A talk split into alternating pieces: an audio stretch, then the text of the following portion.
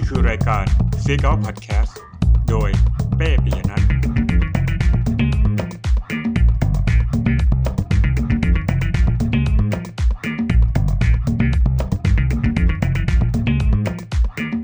สวัสดีครับ ผมเป้ปิยนัทเรากำลังอยู่กับรายการ Seek Out Podcast นะครับ เพลงเริ่มต้นของผมเนี่ย เคยมีคนบอกว่าเหมือนรายการกระจกหกด้านนะครับ ไม่แน่ใจว่าท่านผู้ฟังเคยดูไหมนะครับ สมัยผมเด็กๆนะครับและรายการ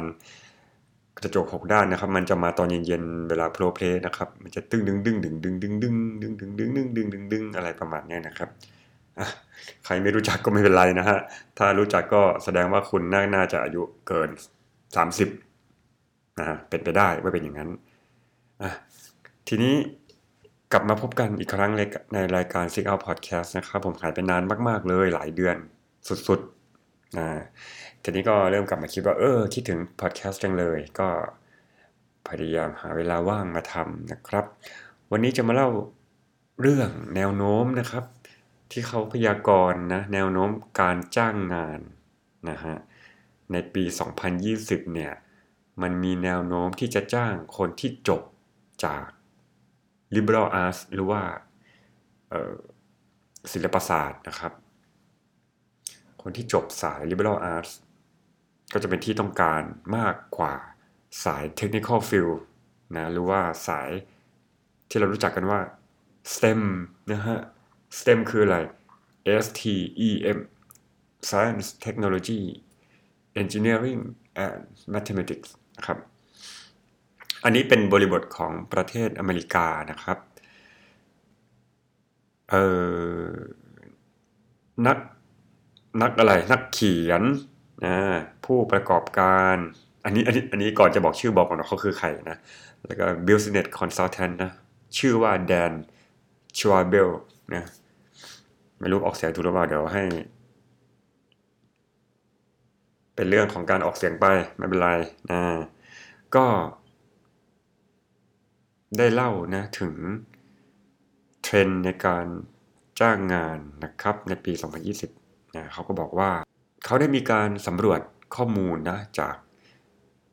การพูดคุยกับผู้บริหารนะแล้วก็คนทำงานนะนอกจากนี้ก็มีทั้งเป็นออนไลน์เซอร์เวยนะทั้ง global แล้วก็ทั้ง national นะนะแสดงอันนี้ไม่ใช่บริบทเฉพาะสหรัฐอเมริกาแล้ว แต่แน่นอนมัน national มันก็อาจจะเป็นบริบทตามแบบของอเมริกามากนิดนึงนะฮะก็มี การสำรวจข้อมูลมันก็มีการสำรวจข้อมูลมาจากแหล่งหลายแหล่งนะครับนะไม่ว่าจะเป็นบริษัทที่ปรึกษาไม่ว่าจะเป็นมหาวิทยาลัยหรือว่าหน่วยงานที่ไม่แสวงหากำไรนะแล้วก็หน่วยงานอื่นๆนะเขาก็บอกว่า liberal arts major เนี่ย มันจะกลับมาอีกครั้งหนึ่ง ในปี 2020 ก็คือปีหน้านะ ไม่รู้เวอร์ไปหรือเปล่านะครับ โดยที่แดนชวาเบลไม่รู้ออกเสียงถูกไหม S C H W A B E L ชวาเบลนะ เขาบอกว่าครับ AI เนี่ย หรือว่า artificial intelligence เนี่ย มันมีแนวโน้มมากขึ้นที่จะมา automate technical skills ในความหมายนั้นก็คือว่าพวก technical skills ทั้งหลายคืออะไรครับก็คือออพวกที่เรียนมาจากสาย STEM นะไม่ว่าจะเป็นการเขียนโค้ด การจัดการระบบต่างๆ ซึ่งเป็นความรู้เชิงเทคนิคไอความรู้ที่เราเรียกกันว่า how to use technology เราจะสร้างอันนี้ขึ้นมาเนี่ย เราจะทำยังไง เราจะสร้างเทคโนโลยีขึ้นมาชิ้นหนึ่ง เราเขียนโค้ด เราเป็นโปรแกรมเมอร์ เราเขียนยังไง เราจะ ผลิตอะไรขึ้นมาสักอย่างเนี่ย how to เนี่ยไอ้พวกเนี้ยมันจะถูกทำให้เป็นอัตโนมัติได้โดยโรบอทและ AI ส่วนสิ่งที่เขาต้องการที่อยู่ในตัวมนุษย์เนี่ยในการจ้างงานมันคือ soft skills หลายคนก็ได้ยินคำนี้มาจนอาจจะคุ้นหูนะครับ เช่นเรื่อง creativity นะการสร้างสารรค์เรื่องการสื่อสารแล้วก็เรื่อง empathy หรือว่าการ เข้าใจผู้อื่นนะครับ เข้าอกเข้าใจผู้อื่นนะครับ ในอดีตที่ผ่านมาเนี่ยนะฮะตั้งแต่ปี 2009 เนี่ยมันมีความเชื่อว่าผู้ที่ได้ผู้ที่ได้รับปริญญาทางด้าน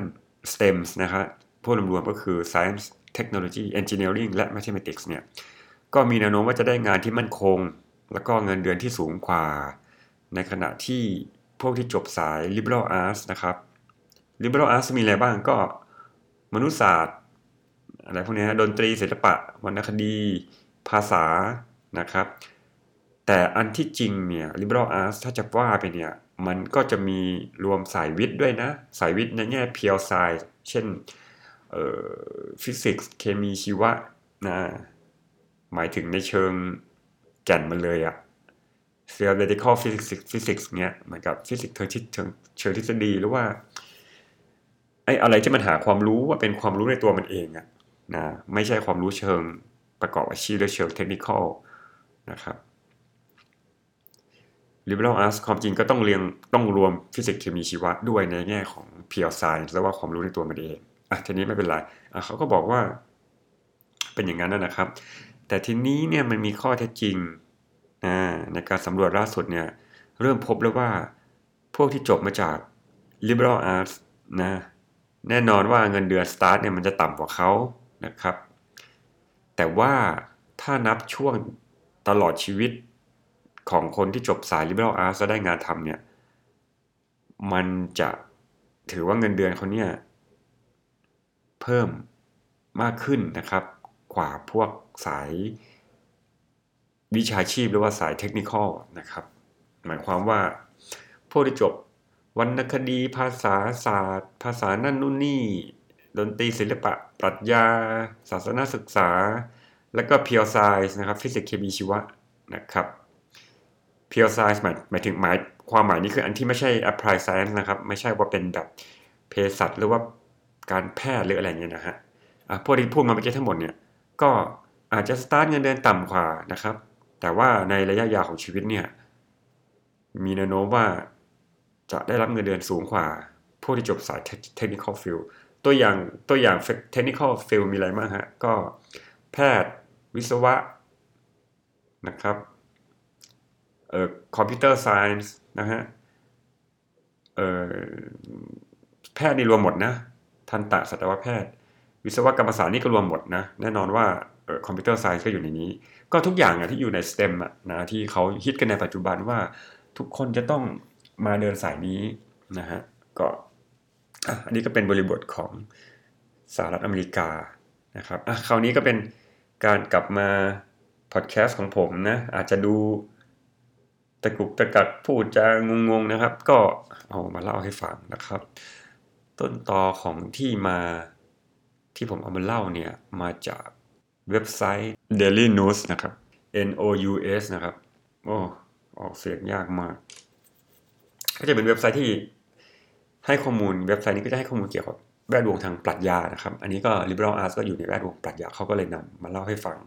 นะครับ อย่างไรก็ตามผมขอพูดแรงนิดหนึ่งนะ อันนี้แค่เป็น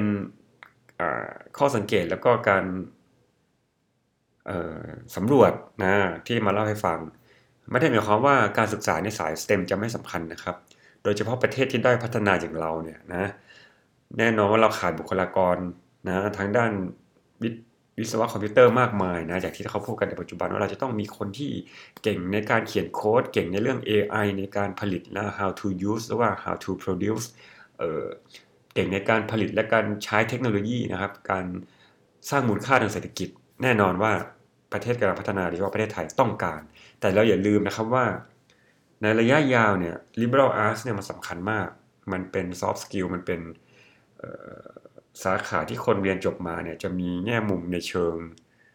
ตั้งคำถามว่า why หรือว่าทำไม มนุษย์คืออะไรทำไมต้องผลิตอย่างนั้นทำไมต้องผลิตเทคโนโลยีอย่างนี้นะครับ